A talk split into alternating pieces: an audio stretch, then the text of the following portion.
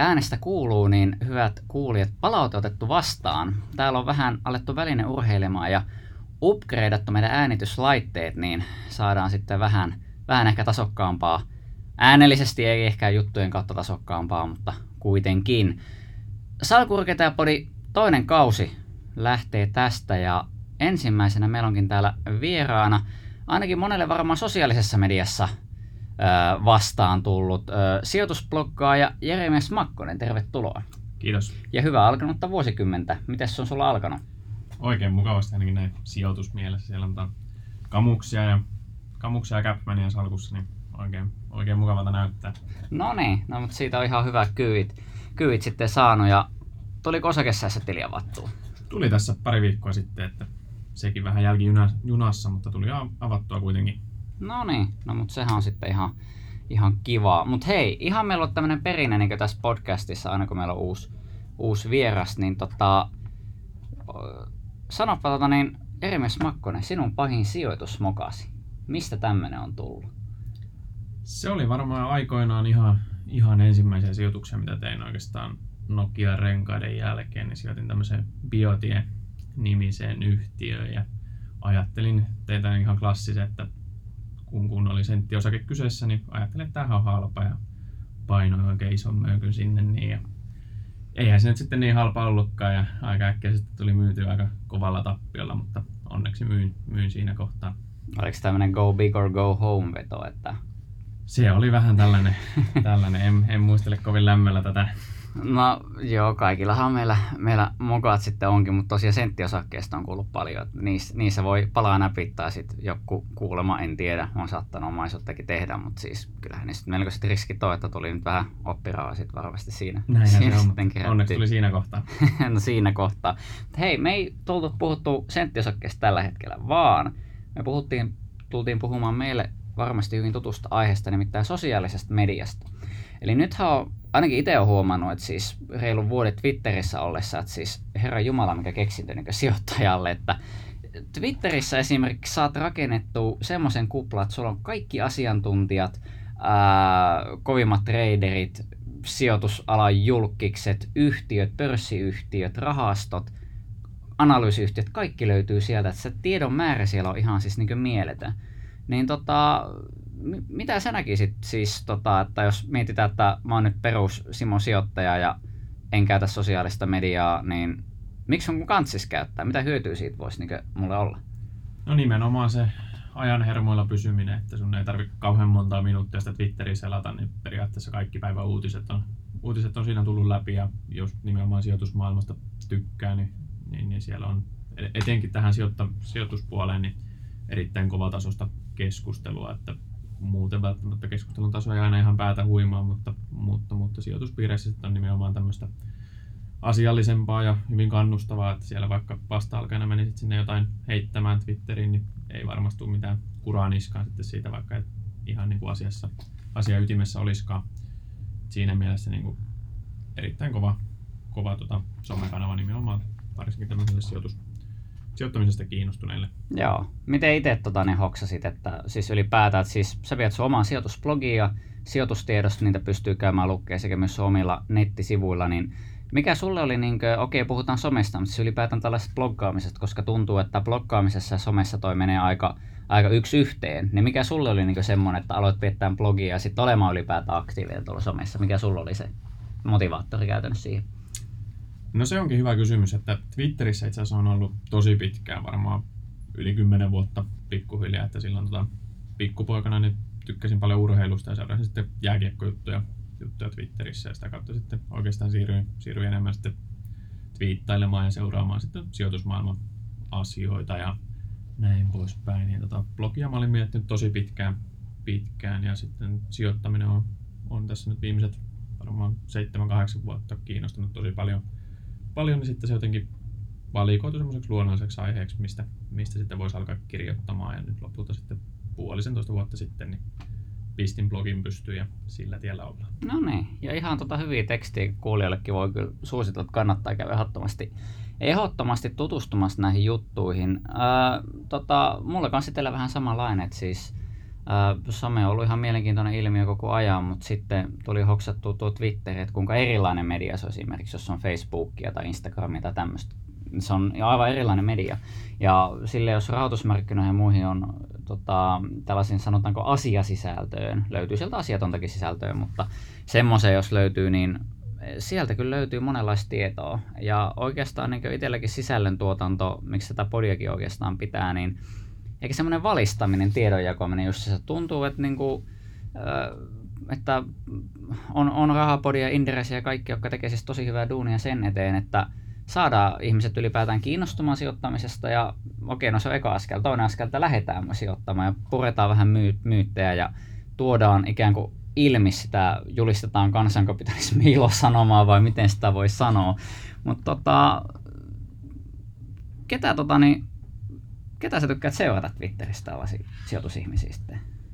No niitähän riittää, mutta jos tota nyt ihan muutaman luettelee tästä pikaisesti ja varmaan puolet unohtuu, mutta, mutta, mutta aika monta sijoitusblokkaa ja sitten seuraan, että on osakekeisari ja osinko kuningasta ja omaisuushaastetta ja nämä kaikki tällaiset. Ja sitten on muuta porukkaa interessit oikeastaan voisi heittää koko jengi, jengi mutta jos vaikka Sauli Vile mainitaan siitä osastolta ja sitten on tietysti Mikko Mäkiset ja Pyysingiakit ja Merja Mähkät ja Jukka Lepikkö ja tietysti Teikäläinen ja... Oi vitsi, mahtavaa.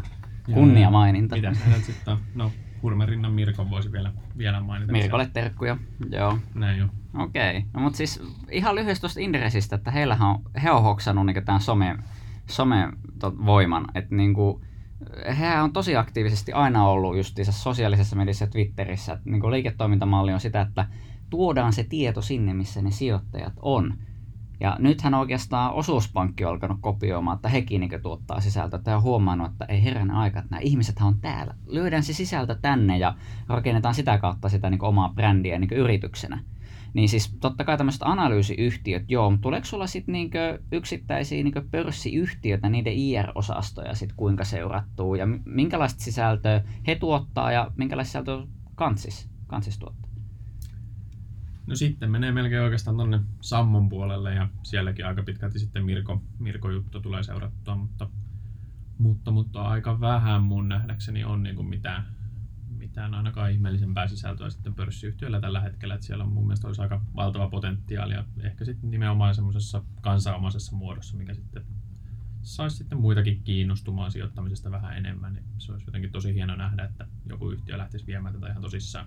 Joo, siis se on ollut ihan, siis esimerkiksi Sampo on mun mielestä tehnyt tässä tosi, tosi hyvää työtä, että se, että, että siis kuitenkin pörssiyhtiön tavoitteena on luoda niin omistajille lisäarvoa niin kuka sanoo, että se lisäarvo on pakko olla rahallista? Siis sehän voi olla kaikenlaista niin muutakin, muutakin lisäarvoa.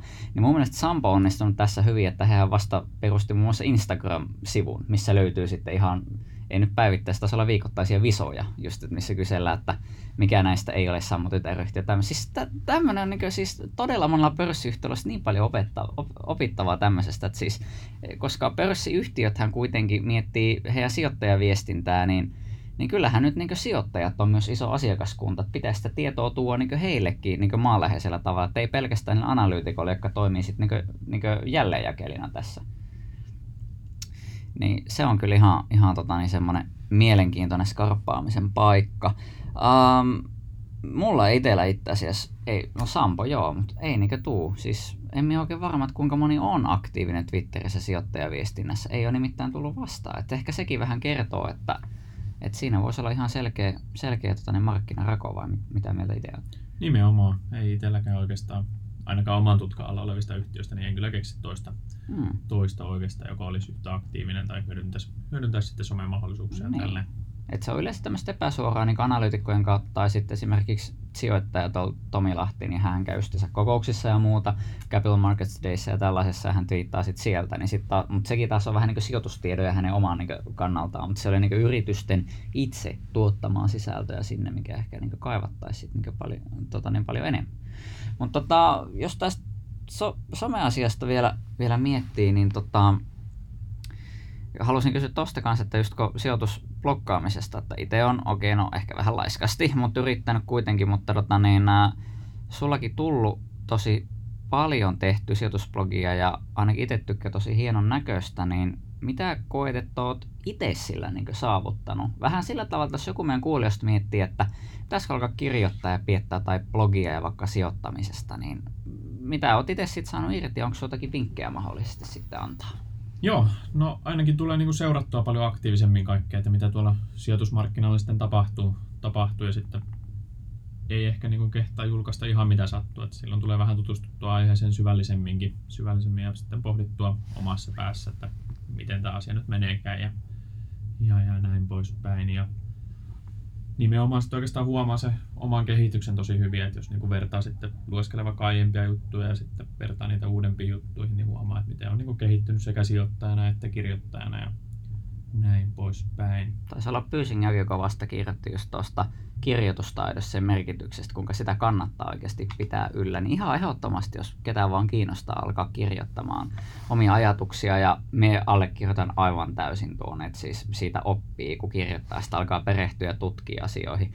Pari edellistä artikkelia, niin oikeastaan oli kirjoittu sen takia, että hei, mä en tiedä tästä aiheesta yhtään mitään, mutta mä haluaisin, ja sen jälkeen, kun tietää, niin sitten että hei, mulla olisi ehkä jotakin sanottavaakin tästä. Ja niin sitä kautta se sitten lähtee. Että kyllä se niin kuin oppimismielessäkin, kaikennäköinen kirjoittaminen ja vihan tätä sanaa, mutta somepöhinä, niin se voi kyllä auttaa, auttaa sitten tota, niin Tuohon voisi vielä lisäillä sen, että jos vaikka olet lukenut jonkun kirjan hiljattain, niin normaalitilanteessahan siitä ei varmasti kauheasti muistikuvaa ja otat seuraavan kirjan siihen ja että nämä muista puoliakaan, että mitä siinä edellisessä kirjassa on sanottu tai sitten joku artikkeli luet netistä tai ihan mitä tahansa, niin aika äkkiä oikeastaan kaikki se tieto, mitä, mitä sä oot kerännyt, niin häviää, mutta sitten kun sä kirjoitat tuonne blogiin, blogiin, niin sitten sitä tulee niin kuin jäsenneltyä paljon tarkemmin ja mietittyä oikeasti sitä sisältöä, mitä sä oot just lukenut ja näin poispäin. Ja ainakin itsellä on jäänyt niin kuin paljon pidemmät muistijäljet sitten kaikesta sitä kautta sitten saanut syvennettyä sitä omaa, omaa oppimista ja osaamista. Joo, itse on myös huomannut, että jos on jossakin aiheessa sisällä,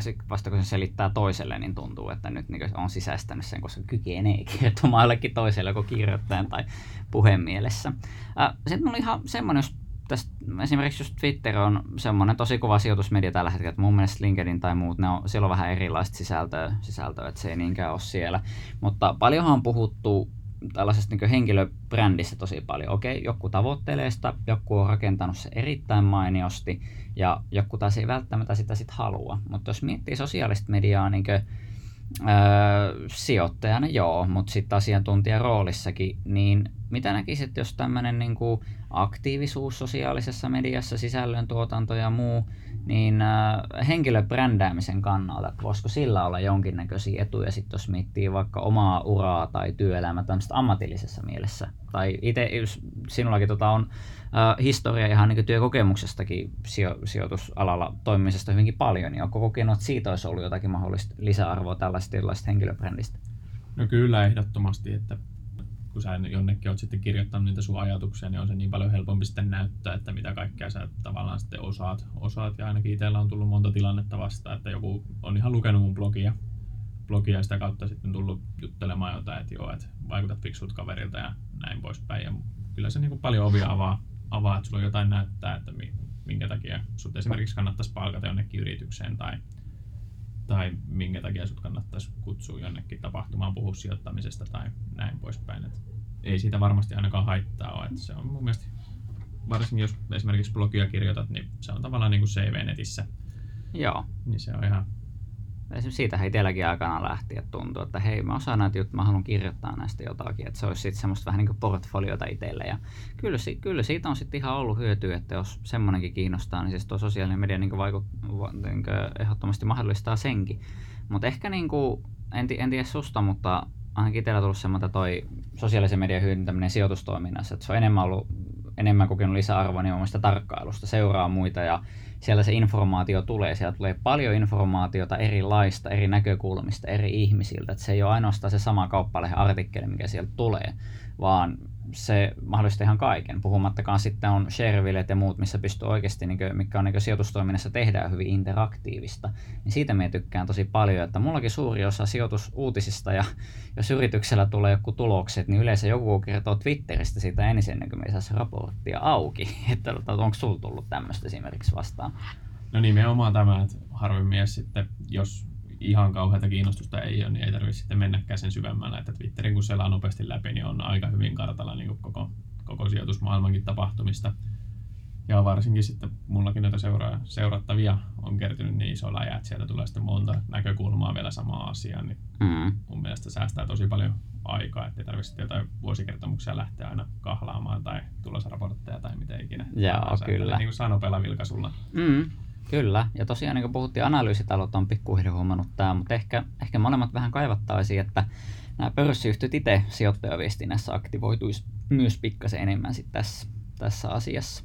Mutta tota, siinä taisi olla oikeastaan niin meidän asiat tällä kertaa, niin äh, kuulijoille niin erittäin paljon kiitoksia ja jos ette ole Twitterissä, niin voidaan suositella, että vähintään sinne, että Snapchatissa tai TikTokista en kyllä yhtään tiedä, onko ne vörttejä, mutta Twitterin kannattaa mennä, jos sieltä se kiinnostaa. Jermestä kannattaa seurata mua ihan oma harkinnan mukaan, mutta salkurakentaja myöskin kannattaa seurata siellä, että siellä me artikkelit julkaistaan myöskin sitten, niin sitä tietoa löytyy, kun tulee tasaisella, tasaisella tahdilla kaiken näköistä. Mutta Jeremäksi tässä vaiheessa kuule kiitoksia oikein paljon ja ei muuta kuin oikein äh, mukavaa tuloskauden jatkoa sinulle. Kiitos, sitä samaa.